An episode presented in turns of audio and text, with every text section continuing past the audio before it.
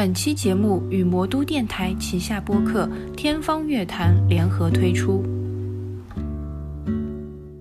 欢迎收听《天方乐坛》，我是顾超，和你分享茫茫乐海中最棒的聆听体验。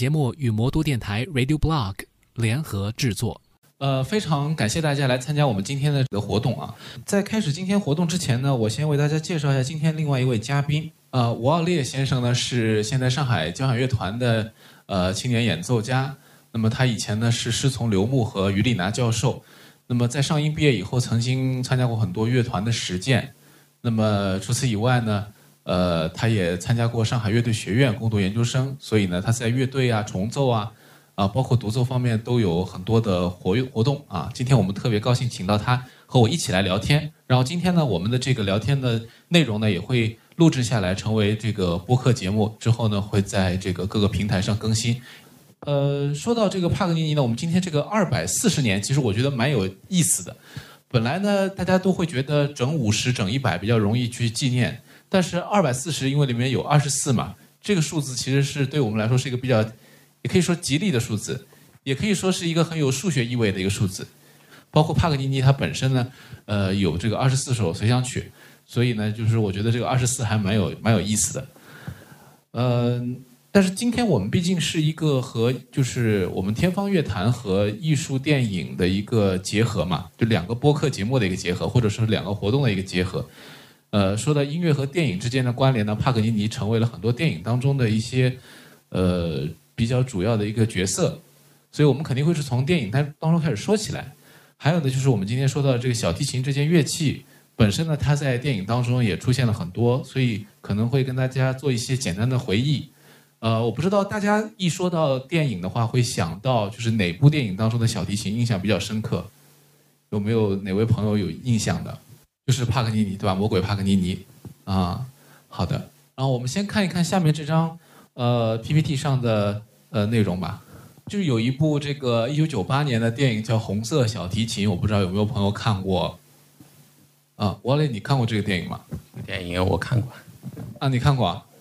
其实光说关于小提琴的电影，其实可能数量没有那么多。但是我觉得啊，如果跟大家说听到小提琴的声音或者怎么样，其实这个倒是蛮多的。是的，是在电影里面用到小提琴的配乐，其实很多的。那包括你说的这个电影，其实也是，它是主要讲小提琴的，主要讲小提琴的一个流转，对吧？它在全世界一个流转的一个神奇的故事。当然，这个是一个虚构的故事，但是在这部电影当中呢，因为用到大量的小提琴的这个著名的曲目，然后再加上小提琴这个乐器呢，在这部电影当中扮演的这个角色呢是比较。有一些魔力的，你就感觉这个小提琴好像控制了很多的演奏者的心智，所以呢，呃，我不知道是什么感觉，但是当年看这个电影的时候，就有觉得这个小提琴这个乐器好像是跟一些比较，呃，我说的夸张点，就有点邪门的这种味道在里面，所以甚至有一段时间，我觉得是电影里面讲的这个是不是真的？所以，所以我不太喜欢特别红的小提琴，就是对。说起这个，就是在乐队当中，其实你们的各各个同事他们自己用的乐器当中，也有一些人用那个红色的小提琴，是吧？呃，这这个其实它只是一个颜色，嗯，它就真的只是一个颜色，因为对，因为它在木头外面涂的这些保护的油漆，然后带有一点点颜色。但是，一看到红色的小提琴，就有的人会想起这个电影，就会想起很多这里面的一些。很奇诡的故事，而且因为这个电影当中本身很多故事是悲剧性的收尾嘛，都是以这个拥有这个小提琴的呃演奏者他的这个悲剧收场来结束，然后进入下一个故事，小提琴传到下一个人就很很有意思，有一点那种奇幻的感觉。那说到红色和小提琴，又有一个我想起来一个事儿，就是写这个四季小提琴协奏曲的这个作曲家就是维瓦尔第，他被称之为红发嘛，就是他的一个绰号。就他的头发是有些偏红色的，然后他因为曾经在教堂当中也服务过，所以又又叫他红发神父啊之类的，有这样一些称呼啊。所以这个红色好像又跟这个小提琴跟燃烧的一些很魔性的东西结合起来了。所以这个电影应该说是大家可能影迷们也都很喜欢的一个片子。那么另外一个呢，就是我们下一个要说到的这个呢，就是呃，这个这个约翰威廉姆斯配乐的呃斯皮尔伯格的这个代表作了啊，《辛德勒的名单》。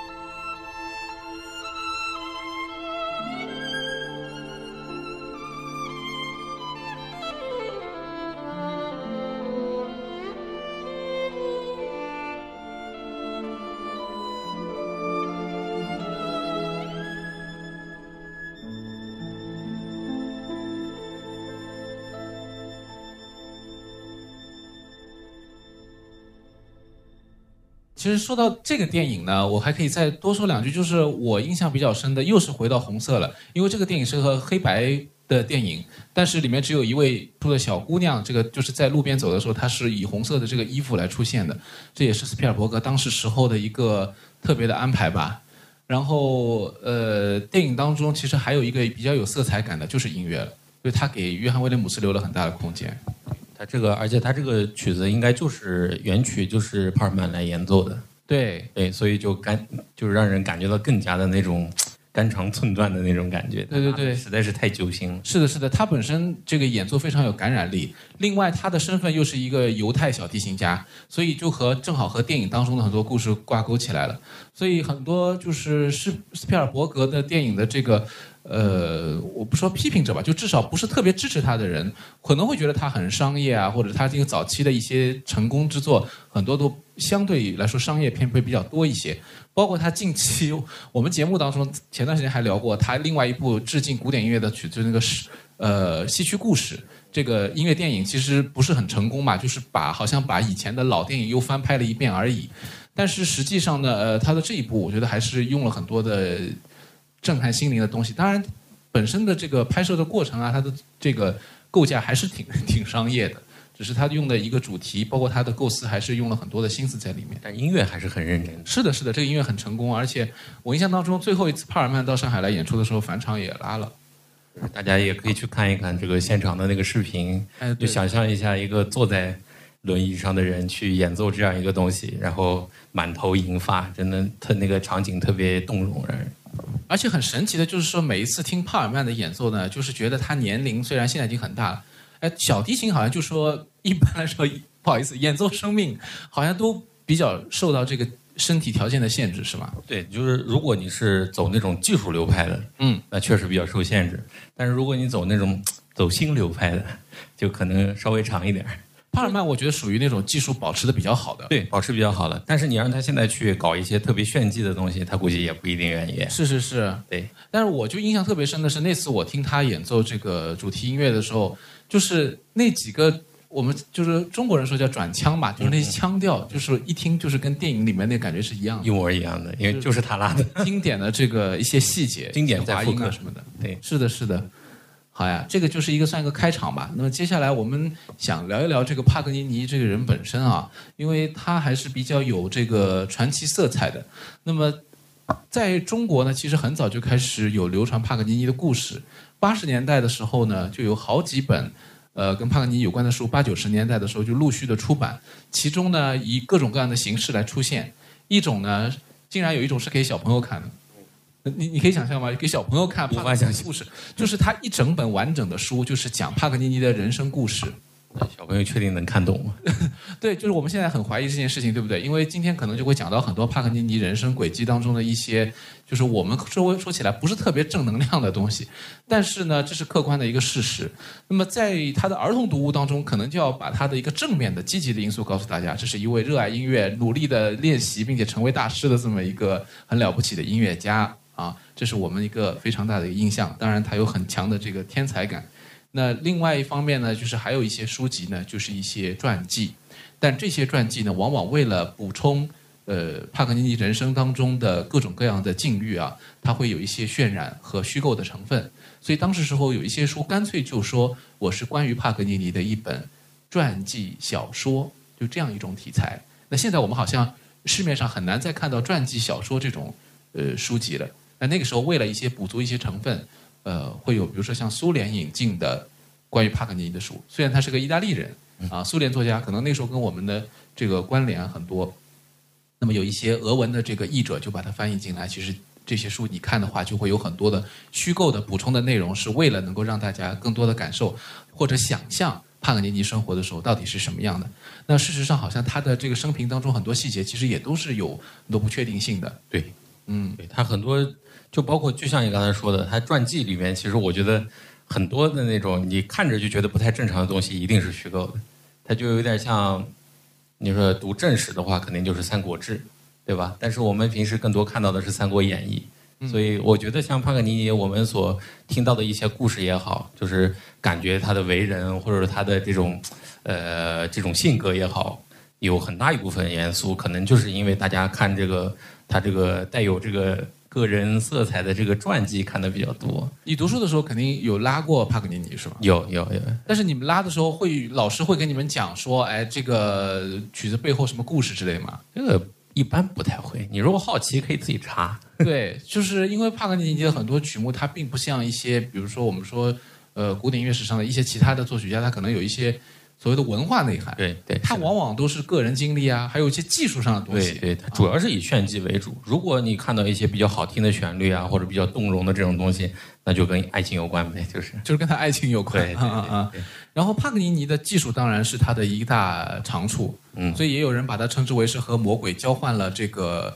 呃命运或者身份的，或者是出把灵魂出卖给出卖了灵魂，出卖给魔鬼。一个人物，因为呃，这个从很早的时候开始，西方文学和这个呃戏剧当中就开始出现浮士德和梅菲斯特以及这个玛格丽特这样一组人物的形象，就是浮士德把灵魂出卖给了呃呃梅菲斯特这个魔鬼啊，这个这个这个妖精啊，然后呢，就是由他的这个缪斯女神这个玛格丽特来拯救他，有这样一个故事在里面。那好像有人就把帕格尼尼比作是这两种当中的任何一种都有可能，他既像是被就是自己出卖了自己的灵魂，也可以说他是就是一个魔鬼，就可以这样去理解他，所以才会有这样的形象。那么当时说被理解为魔鬼的主要原因是什么？我们可以讨论一下。好，好你你觉得最大的原因是什么？你自己印象当中？其实就是我觉得一个是大家的这种猎奇心态吧，就没见过，嗯，对吧？就是在他之前，好像很少有人能把小提琴玩成这样，就是技术非常高对，超。技术非常吓人，嗯。对，对，就是已经超越高超了，嗯就是诶，这种这种理解就是呃，市面上百分之九十的人都做不到，九十九的人都做不到吧，所以也就只有他自己能拉，嗯嗯。所以，所以这个是大家这么看的一个。然后再有就是大家，因为他本身自己可能啊，我推测啊，就是可能属于行事非常呃放荡不羁这种，然后也比较呃，比如说跟你约好了什么事情，但是他又转头去做另外的事情，就是有点难以捉摸、难以预测，所以大家可能才会有这样的感觉，就觉得。不太像一个正常的人，嗯，然后那你把它写到书里，或者说给他推测一下，就像魔鬼一样的这种感觉，比较可怕。是的，是的。那还有一种就是解读比较多的，就是说他这个人本身天生异象嘛，就是就我们中文来说天生异象，就是他手指特别的长，说他那个控制这个小提琴的这个呃非常容易，这个这个这个这个确实手特别大。我们刚才还在聊说，我觉得这个手指头，如果一个人手指头特别长，关节特别大，这种好像是有一个病，对，对，好像是所以有人说他是记得说他是有一个病嘛，对他有可能是这样。我看到过，就是说帕格尼尼是属于那个手大到什么程度，就是在小提琴上，在一个把位内可以用四根手指头演奏，就是三个八度。就是我可以给大家比一下是什么，就是在我们这个乐器上面，你如果是拉，你如果是拉一个八度的话，我们正常的是用这个食指跟小拇指一四指，这是一个八度，这两个音，然后它是属于在一个把位里面用一二指拉一个八度，然后去隔壁弦，二三指拉一个八度，然后再去隔壁弦，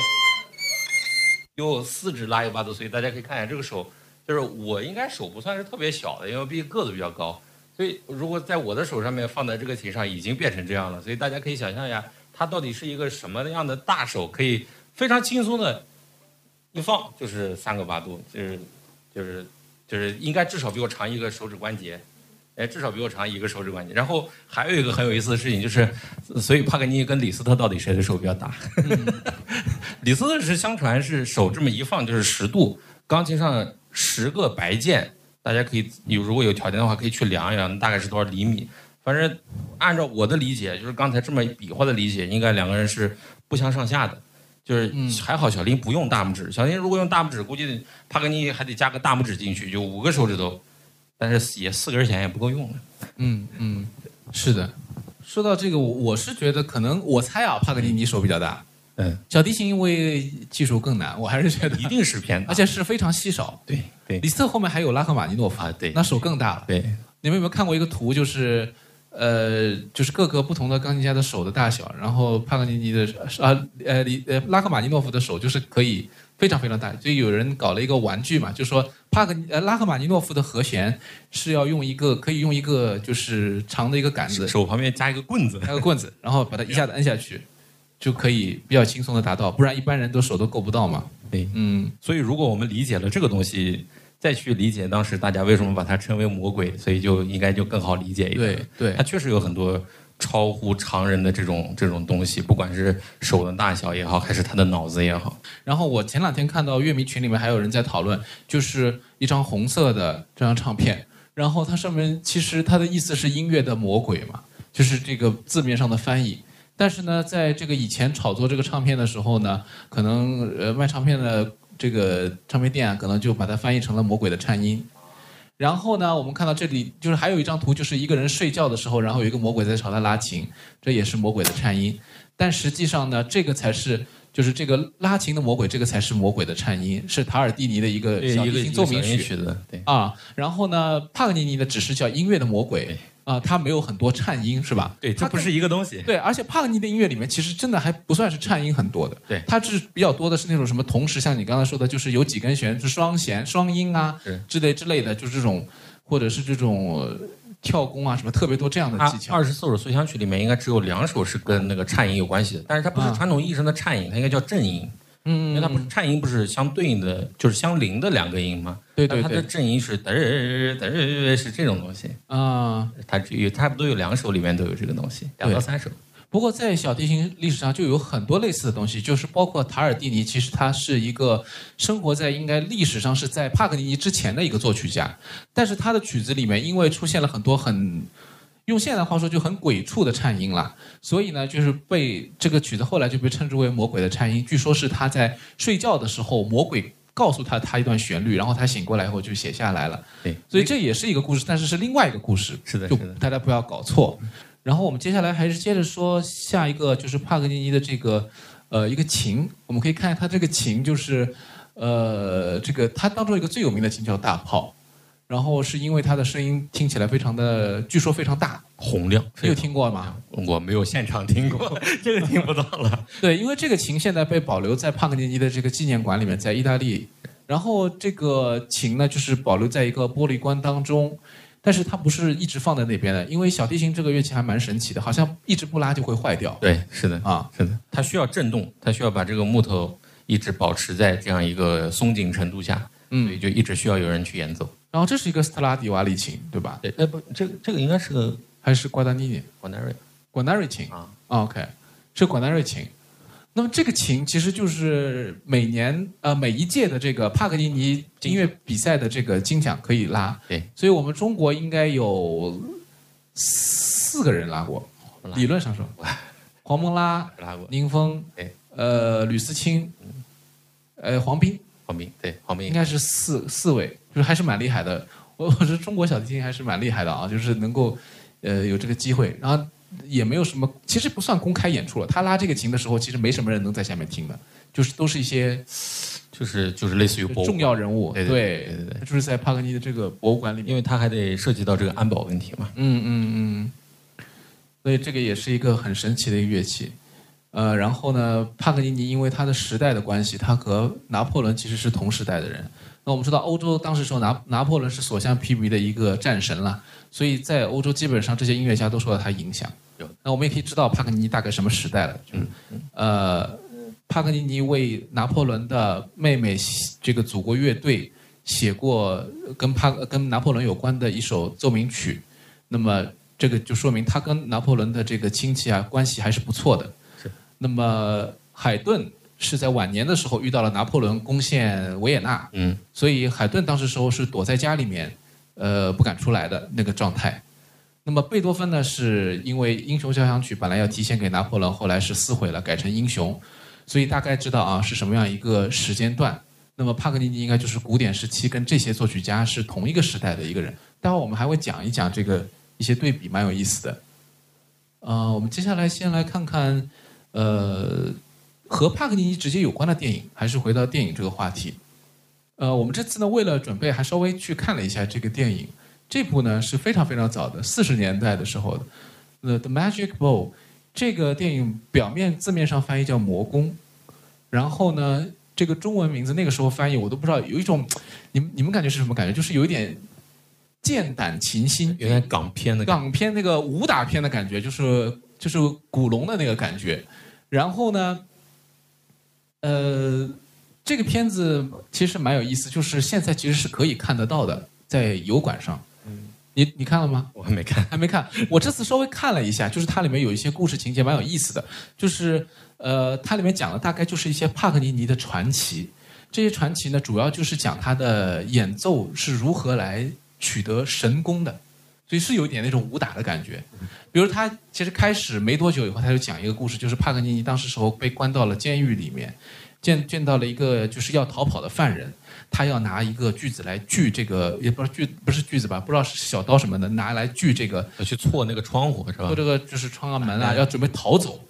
然后呢，帕格尼尼呢就用小提琴呢就模仿了这个声音，就是演奏，所以让狱卒就认为是在他在演奏这个声音，而不是这个他在锯，就帮他逃走，就是类似于这样的一些故事，很莫名其妙的一些一些桥段。但是可能在那个时代看黑白片的人们就是觉得这样的片子是很很有意思的很好玩的一些。猎奇嘛，因为大家没有越过狱嘛，那当 所以然，就想看看是什么东西。所以现在没人这样拍，就是因为有越狱那个电视剧了嘛。啊啊，不是开玩笑了。那这个电影呢，有几个亮点，我觉得值得一说。一个呢，就是在左边的这个海报上，彩色海报上呢是写着，呃，这部电影的音乐呢是当时的小提琴大师叶胡迪梅纽因，呃演奏的。梅纽因当然被认为二十世纪最重要的小提琴家之一啦。然后同时呢，他也是这个我们中国的这个钢琴家傅聪的以前的岳父啊，所以就是非常非常的有这个呃声望的一个音乐家。那么他呢，其实，在四十年代时候呢，应该说已经不是最巅峰的，他是以前是神童是吧？对技术退化比较早。就我们前面讲的，就是那种就是小提琴可能就是会遇到这个问题，所以他后来其实蛮有意思，拉拉爵士啊，对。啊、当然古典也一直保持着，就是没有因是因为他的手有伤，受伤了对。手有伤，手受伤了。没办法。很早很早就开始，就是好像这个其实问题还蛮严重的，困扰很多，就所有音乐家都是，没错，就是使用过度嘛，嗯对，使用过度很容易就这样，声乐啊，包括器乐，就所有的几乎都会遇到这个问题。跟这种小的小块的肌肉群有关系的这种伤就会很多，我们前面还在讲了，其实音乐家跟运动员是一样的，很像很像，你一旦受伤，可能以后就不能冲击我极限。觉得更像那种电竞运动员。电竞运动员 对吧？那种电竞运动员呢，十七八岁就出成绩，然后二十三四岁就退役了，啊，因为这操作过多啊？那反应不过来，零点几秒的事情，那我们这也差不多。啊我们这是零点几厘米，零点几毫米。对，对对对。然后呃，梅纽因呢担任了这个演奏部分，但是演员是专业的。然后当时时候的这个电影呢，其实收效不是特别好。但是那个时候呢，其实这一类音乐电影特别多，主要的原因大家能想到吗？就是因为因为音画同步的技术比较成熟了，所以当时的电影呢，作为黑白片，它在画面上能呈现的东西是很有限，但是音乐成为了加分项。所以你看，这个凡在有声电影年代的最初的时候，大量的这种音乐主题的电影会出现，对白其实不够强嘛，就是音乐会很有感染力。那么早期末片是现场配乐或者解说，对吧？就是像这个当时时候有很多的这种说书人一样的角色来讲电影故事的。那么之后有了音乐以后呢，就开始有这样的一些呃比较偏重音乐的故事的片子，但是相对来说这一部不算是特别成功的一部，有很多细节的原因，包括拍摄当时的一些原因。但不得不说呢，这是电影题材对于帕格尼尼的一个非常大的关注了。然后之后呢，呃，再有比较瞩目的这个帕格尼尼的电影呢，就是八十年代的这个金斯基的这部《帕格尼尼》，现在翻译成《帕格尼尼传》。那么这个电影是争议非常之大的，因为他把帕格尼尼的好像私生活放大，然后呢，呃，这个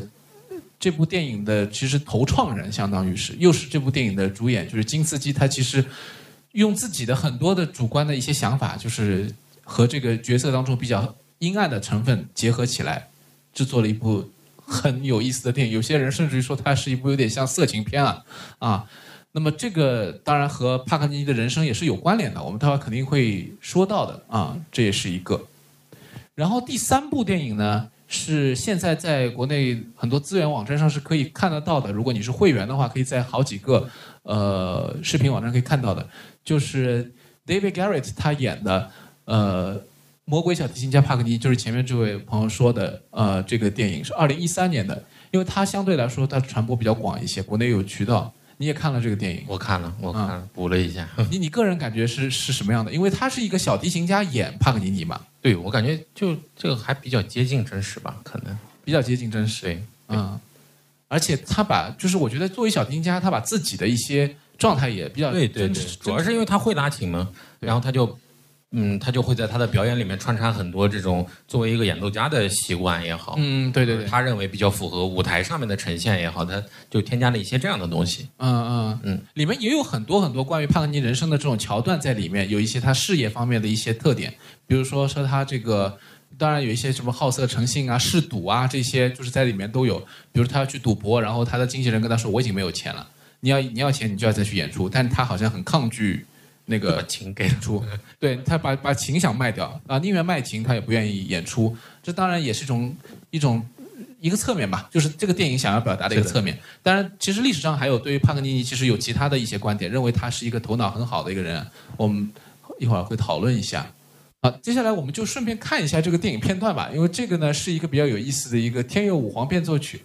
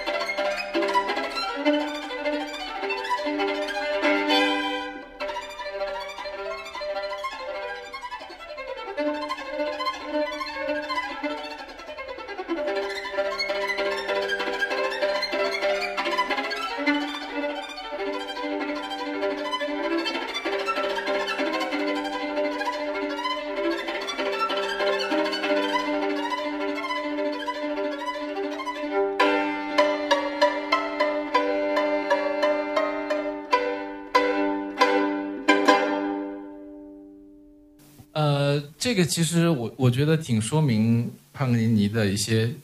一些故事，因为这个电影本身呢，就是它里面有一大段都是在讲帕格尼尼去英国演出的事情。呃，前面就是讲，哎，我要不要剧透啊？我我也不知道这个是不是合适啊？啊，可以剧透，因为大家有些人可能看过，有些朋友肯定看过啊。就是说帕格尼尼他一开始没有钱了，然后呢，他又又是这个这个，反正就是各种各种瘾吧，啊，就是没有没有那个，就是生活上很很糜烂。完了之后呢，他的经纪人一直想鼓动他去英国，因为英国人很希望他去演出。那么这个背景也可以跟大家讲一下，就是欧洲那个时候开始有巡演艺术家，然后巡回演出成为一种风尚。王公贵族喜欢音乐的人比较多，然后再加上市民阶层也有钱了，当时时候的中产阶级兴盛起来，包括工业革命啊等等，带动了很多这种经济上的发展，所以大家都希望去看演出啊啊有这种风尚。其实之前的话相对来说比较少的，那么像莫扎特啊，我们知道都是比较典型的这个例子。那在当时时候呢，帕格尼尼呢其实是有这个需求，有英国人觉得投资他比较好啊，他来了以后一定能卖票。那么，但是他一个是不想去，另外一个呢，就是呃，可能他对这个旅行当中有很多不确定性嘛。那么去了以后，确实是发生了很多很多事情。那么有一个桥段就是在这个剧场当中，当时时候帕格尼尼其实人都找不到了，就好不容易说服他去演出，演出前又找不到了。然后这个这个帮他组组织的这个主办方是一个音乐家，他就去上面台上指挥，指挥了半天，结果帕格尼尼人找不到怎么办？最后他就突然的一个奇迹般的方式从观众席里面走进来了。然后演演奏啊，然后有这个天乐舞皇变奏曲，就是献给英国国王的。那么，因为我们知道，就是前段时间我在另外一个节目当中有讲过这个呃天乐舞皇这个事情，正好有说到，因为英国女王去世，那么这个天佑女皇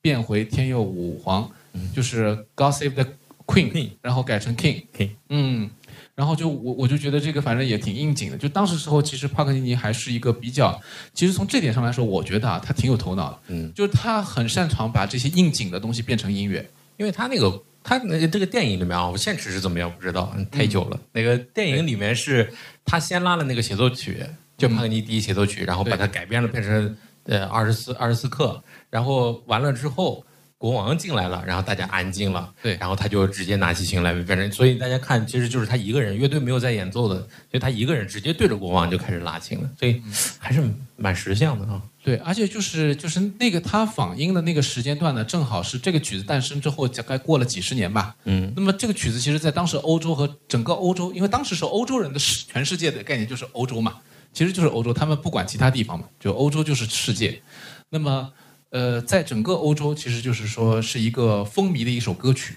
影响力是很大的。那比如说在音乐界的话，海顿就因为受到这个曲子的影响，因为海顿当时也去商业演出了，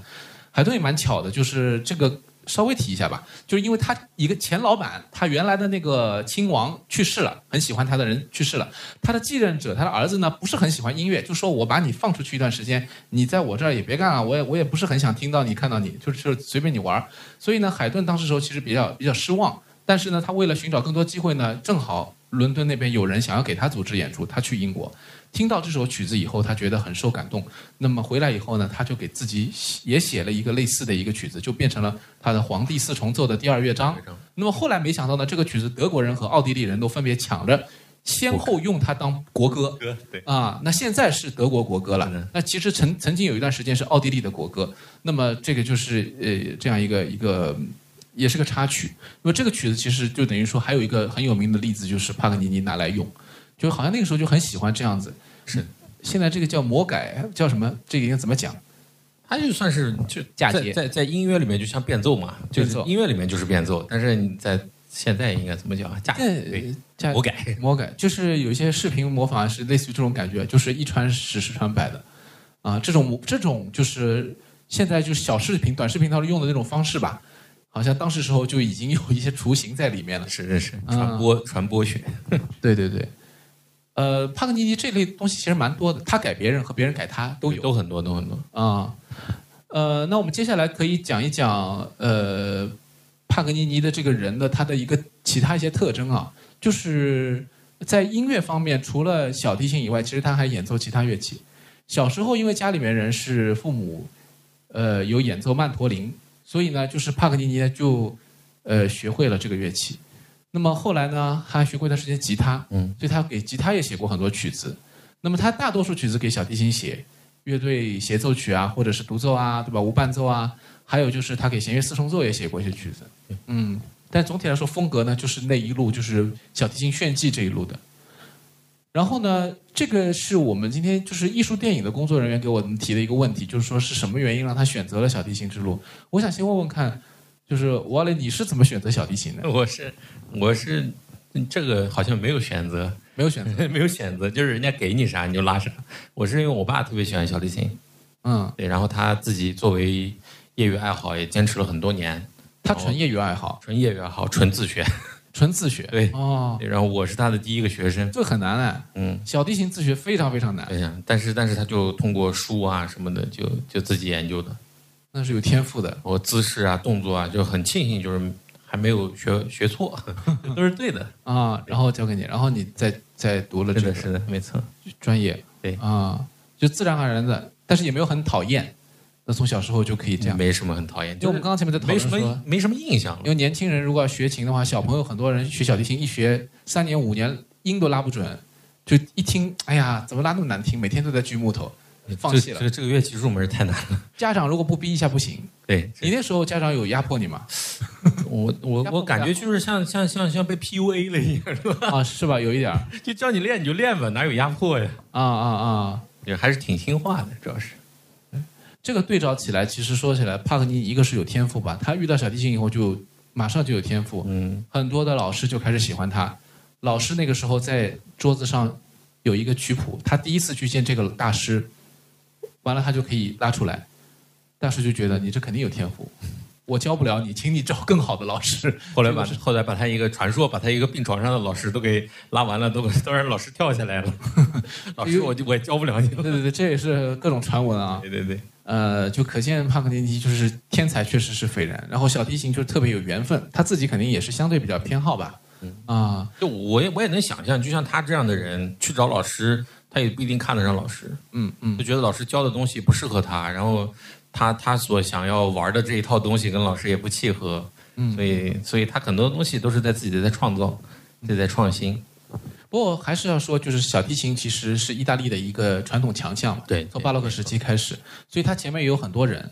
所以也有小提琴家吉特利斯曾经说过，就是帕格尼尼的基础是建立在前人的基础上的，对，一定是的。所以没有维瓦尔第啊，没有克莱里啊，没有这个罗德啊，啊，也就没有帕格尼尼，没有，所以他前面其实已经有很多好的作品了，这个我觉得也不能忽视。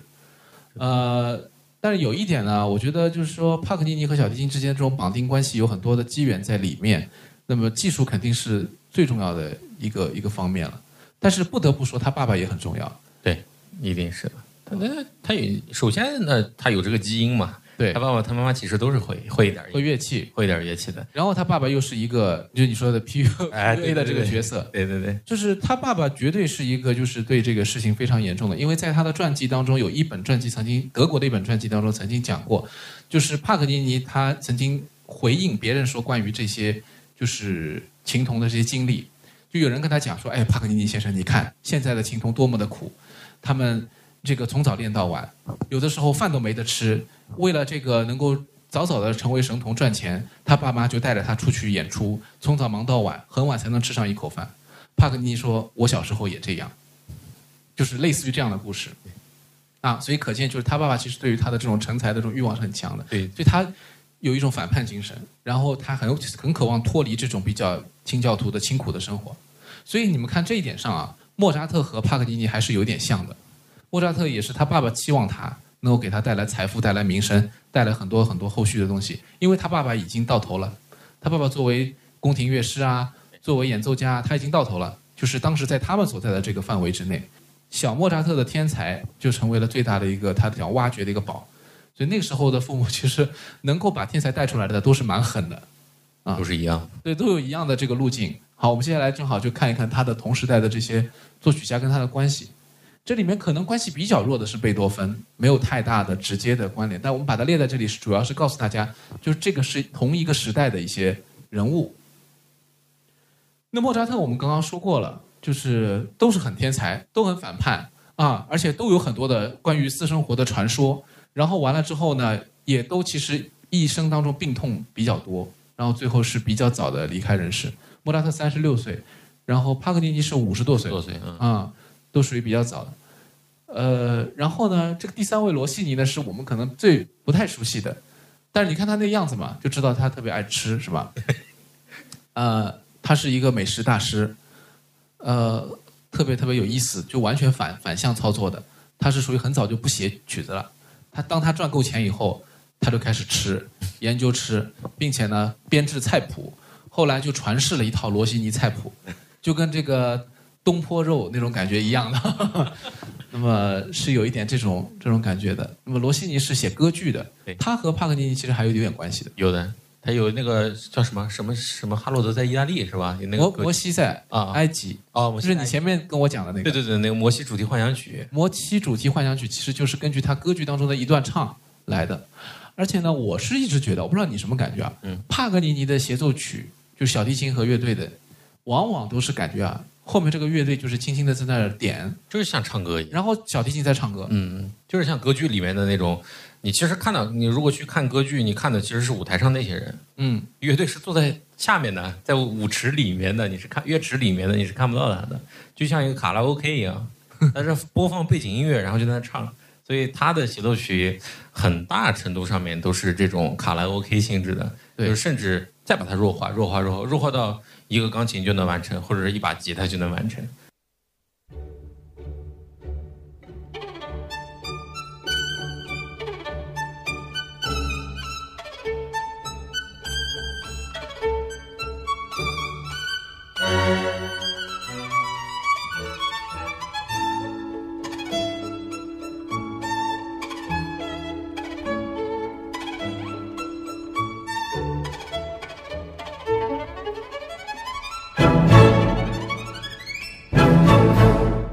所以那个时候就是我们我们其实以前节目当中聊过很多这种话题。那个时代为了能够在更多的场合里面演奏音乐，就把难演的东西改成简单的。比如说歌剧很少能看到，怎么办呢？我把里面经典的旋律改成小提琴曲，这样不就更多人能听了吗？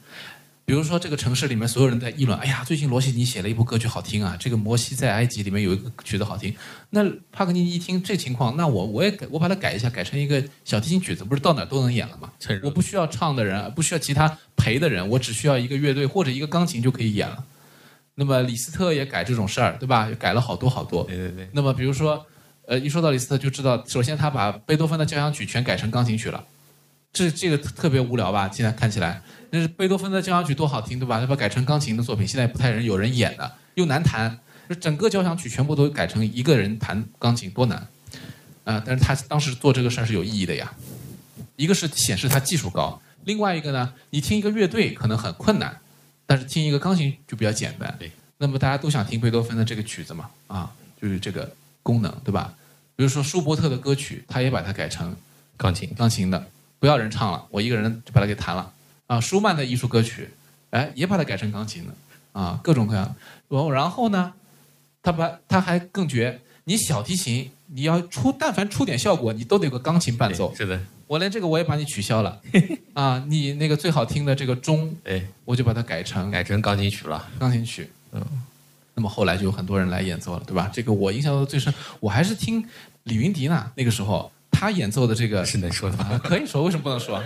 啊，李云迪演奏的这个，对吧？很有名的一张专辑，是好的吧？好的啊。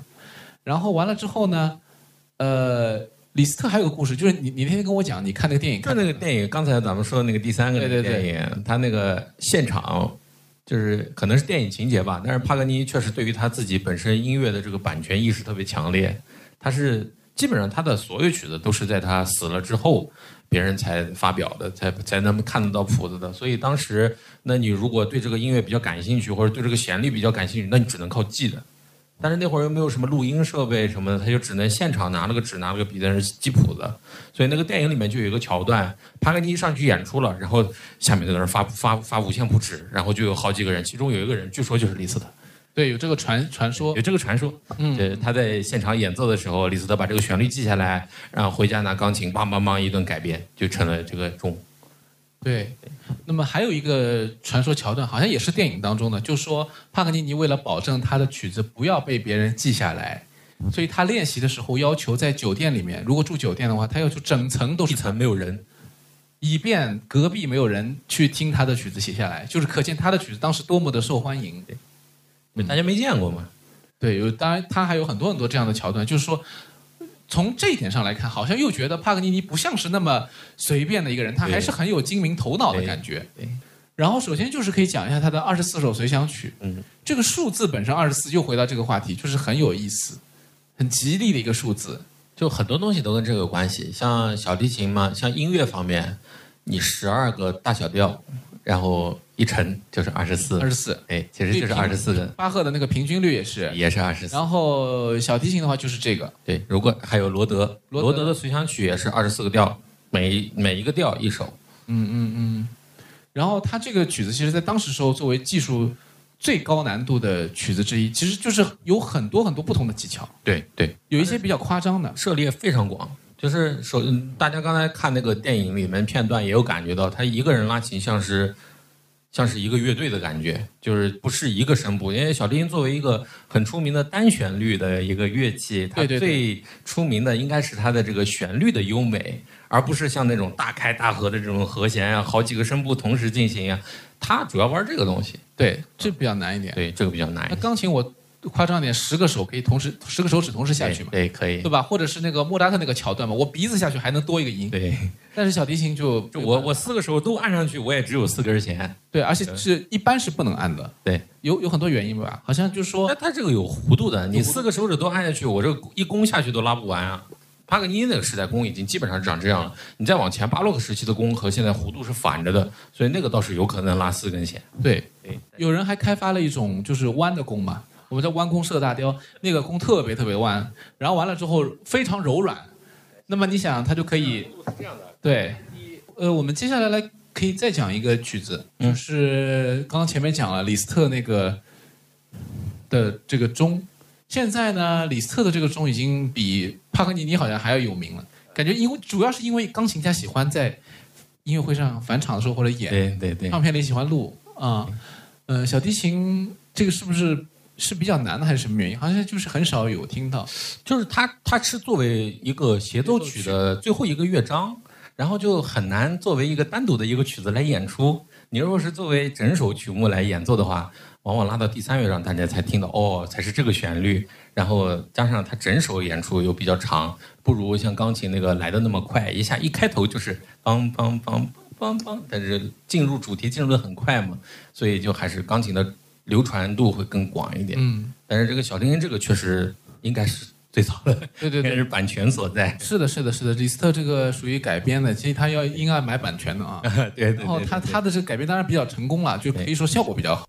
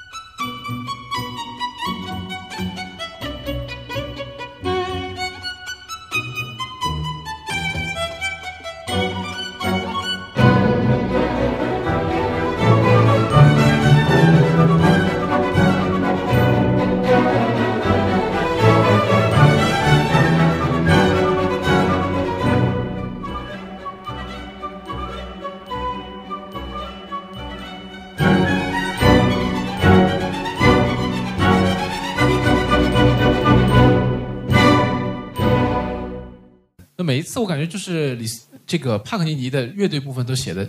听上去富丽堂皇，对对，但是呢，就是跟这个怎么讲，就是跟一些富丽堂皇的这个家居一样的感觉，就是不是特别有内容，但是呢，你看上去那个形式，每一次看上去啊，挺亮堂，就是很鲜艳，很鲜艳，但是中间是空的。对对对，比较写的比较简单，他乐队部分应该不是特别擅长。嗯，对，他就乐队基本上就是乐队一个小节一个音，或者一拍一个音，然后剩下的全部交给小提琴。嗯嗯嗯。那是这样一种，然后，然后我觉得其实咱们这两个曲子还都挺炫的哈，嗯嗯，然后我觉得帕格尼其实还有很多大家，呃，容易被人遗忘的这个，他就像前面说的，他吉他的也是高手，他还写过很多吉他的东西，对对对，甚至包括重奏什么乱七八糟的，我跟我的朋友也一块演出过帕格尼的那个吉他的二重奏奏鸣曲，然后我觉得他其实作为一个 正儿八经的意大利人。他骨子里的那种对于旋律的这种把控还是很强的。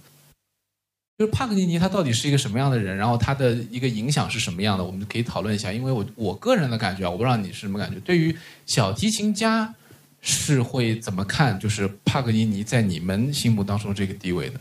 啊？就除了就比赛必选啊，对。比赛技术考必拉，嗯，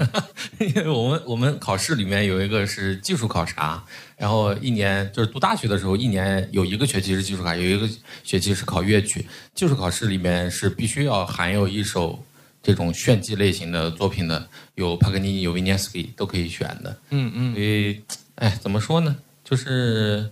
呃，其实我们作为。琴童从小就开始练琴，基本上到十几岁就开始就接触接触这些他的这些作品了。从最开始的这种，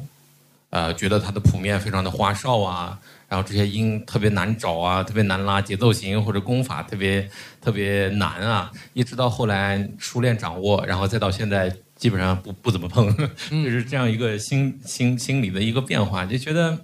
还是很有才的。嗯，你不得不说，你看了这么多的这个小提琴曲，你还是觉得他对于啊旋律也好，对于技巧也好，这些结合真的是做的很棒的一个作曲家。对，当然他的演奏那肯定是无可挑剔的，虽然我们看不到、听不到，但是。看着曲子就是，对，你看这个谱子，你已经已经自己能够想象到，在那个年代能够把这些东西通过这样的方式记录下来，那真的已经是非常了不起的人了。对，可能还有很多临场发挥没有记录的，有，肯定是，肯定有的。就他作为最早的巡回演出的艺术家，其实跟莫扎特有类似的地方，他们都是天才横溢，然后作品呢，肯定不可能是所有的都记录下来的，也很会拿这些作品去。给自己谋生嘛，因为这是他们获得这个财富的一个源泉。所以帕格尼尼，大家说他是一个很就生活上面好像很糜烂的一个艺术家。说他十几岁的时候，呃，演出刚刚开始获得一些起色，有钱了以后，他就开始沉溺于赌博啊什么的。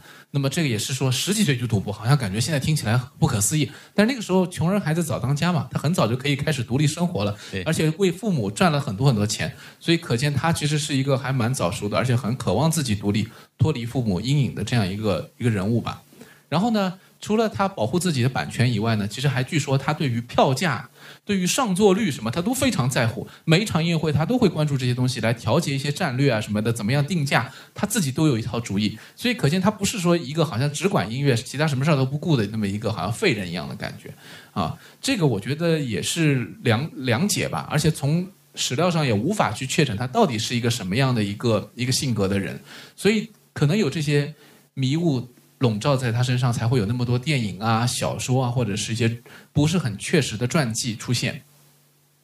然后，关于这个帕格尼尼的这个后世的影响呢，其实就是我觉得还是更多的，他成为了一个一个形象，就是魔鬼的形象。然后说到他的这个去世也是非常值得一提的，因为这个我觉得是他传奇生涯的一个一个最大的一个一个亮点嘛。因为在他的这个德语版的这个传记当中，一开始的时候就用一章的时间讲了他的去世。他当时说主要讲什么呢？就是帕格尼尼去世以后，因为被呃认为是那个魔鬼的化身，然后当时意大利呢作为天主教的一个主要国家呢，就是禁止他进行这个葬礼，为他举行葬礼。所以他的尸首呢是在外面漂泊了三十多年以后才最后落葬的。为了让他的这个尸尸体能够落葬，进行一个完整的一个宗教的礼仪呢，就是他的儿子就为他花去了大量的金钱。几乎他爸爸生前赚的大部分的财产都被捐献给了教会，教会才同意呃给他这个落葬。那么现在看到的，是帕格尼尼有一个很好的一个一个墓穴，其实这个都是他儿子毕生争取的一个，甚至于都没达到的一个结果。最后的这个风光落葬是在他儿子去世以后。那么这个时候他已经大概离他去世，一八四零年去世嘛，一八九零年代的左右的时候，他才有一个比较呃安稳的一个墓穴，大概一八九三年左右我记得。然后大概是就是这样一个时间段，跨了那么大的一个一个时间段。可能所以说是很不容易的一件事情，啊，那围绕着这个魔鬼，好像现在我们来说，好像很多人破除迷信啊，或者说我们见多识广了以后，我们打开这个世界了以后，好像觉得这些事情都是不可思议的，啊，有人甚至于觉得肯定是很弱智的。但是在当时时候呢，帕格尼尼的这种魔鬼形象是深深的影响了他周围的人，以至于宗教人士呢，其实是利用这种所谓的魔鬼的这种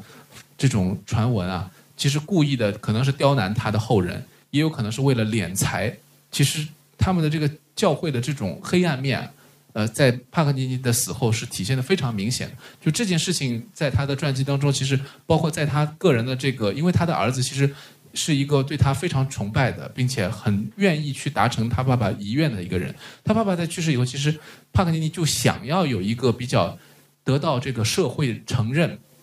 得到宗教承认的这么一个愿望，但是没想到呢，就是说。当时时候的这种教廷当中的这种分歧啊，由于一些恶魔论的这个呃，就是宗教的领袖的这种坚持，使得其他的很多周围的人都听信于他，认为这件事情不可以操作。所以帕克尼尼的尸体被转运到任何一个地方，都认为是不可接受的，就在呃一些地方漂泊，甚至于有小说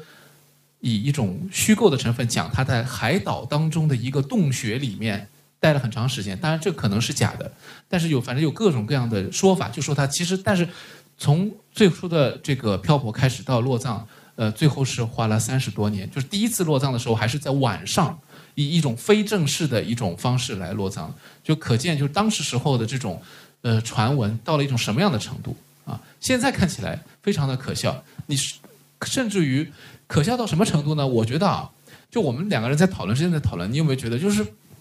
就这些电影现在看起来没有那么吸引人了，就你觉得好像，哎呀，这都感觉好像瞎编，或者说有一点就是太夸张了，你是不是好像有点太夸张了？主要就是现在这个信息这么发达，你也会经常见到一些特别厉害的人，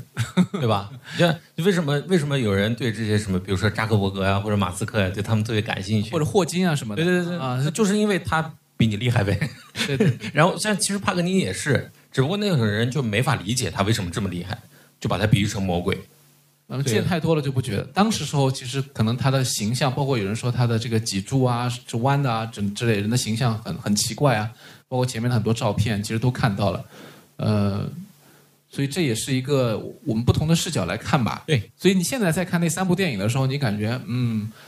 就是一个有很多虚构的一个传记片，然后你可能也不会觉得怎么样。所以我们之前也讨论说，为什么关于帕格尼尼的电影好像没有一部让你觉得特别的震撼？然后关于音乐的主题的这种关于奇才啊，这种比较荒诞的故事里面，也很少有就是能让你刻骨铭心的，特别是基于真人的这种。除了就是八十年代末的那个莫扎特传，那是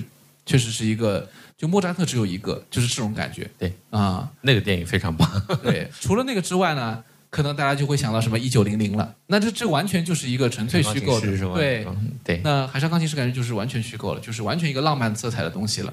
就是会有这种感觉，这也是蛮蛮神奇的一件事情。音乐电影的点特别难抓，就是你到底是抓这个音乐还是抓故事故事？对对对对，所以他就很难满足所有人的胃口。还有抓人物，对，就是包括演员他怎么样塑造这个人，其实我觉得还真挺难的啊。要不你就像《沉默的羔羊》那样，对吧？能够靠这个演演员的出色的表现，把把这个怪诞表现出来。但是好像这个又跟帕克尼尼又没什么关系了，就是这个其实是很挺这个就有点冲突了。你是专业的演员还是专业的拉琴的人？嗯，像大卫盖瑞特已经是很很很很优秀的人了，他琴可以拉得很好，然后同时作为一个演员，在那个电影里面也表现得非常的自然。对对对，我觉得已经很不错了。是的，是的。好，那我们今天这个活动就到此结束了，谢谢大家，谢谢大家。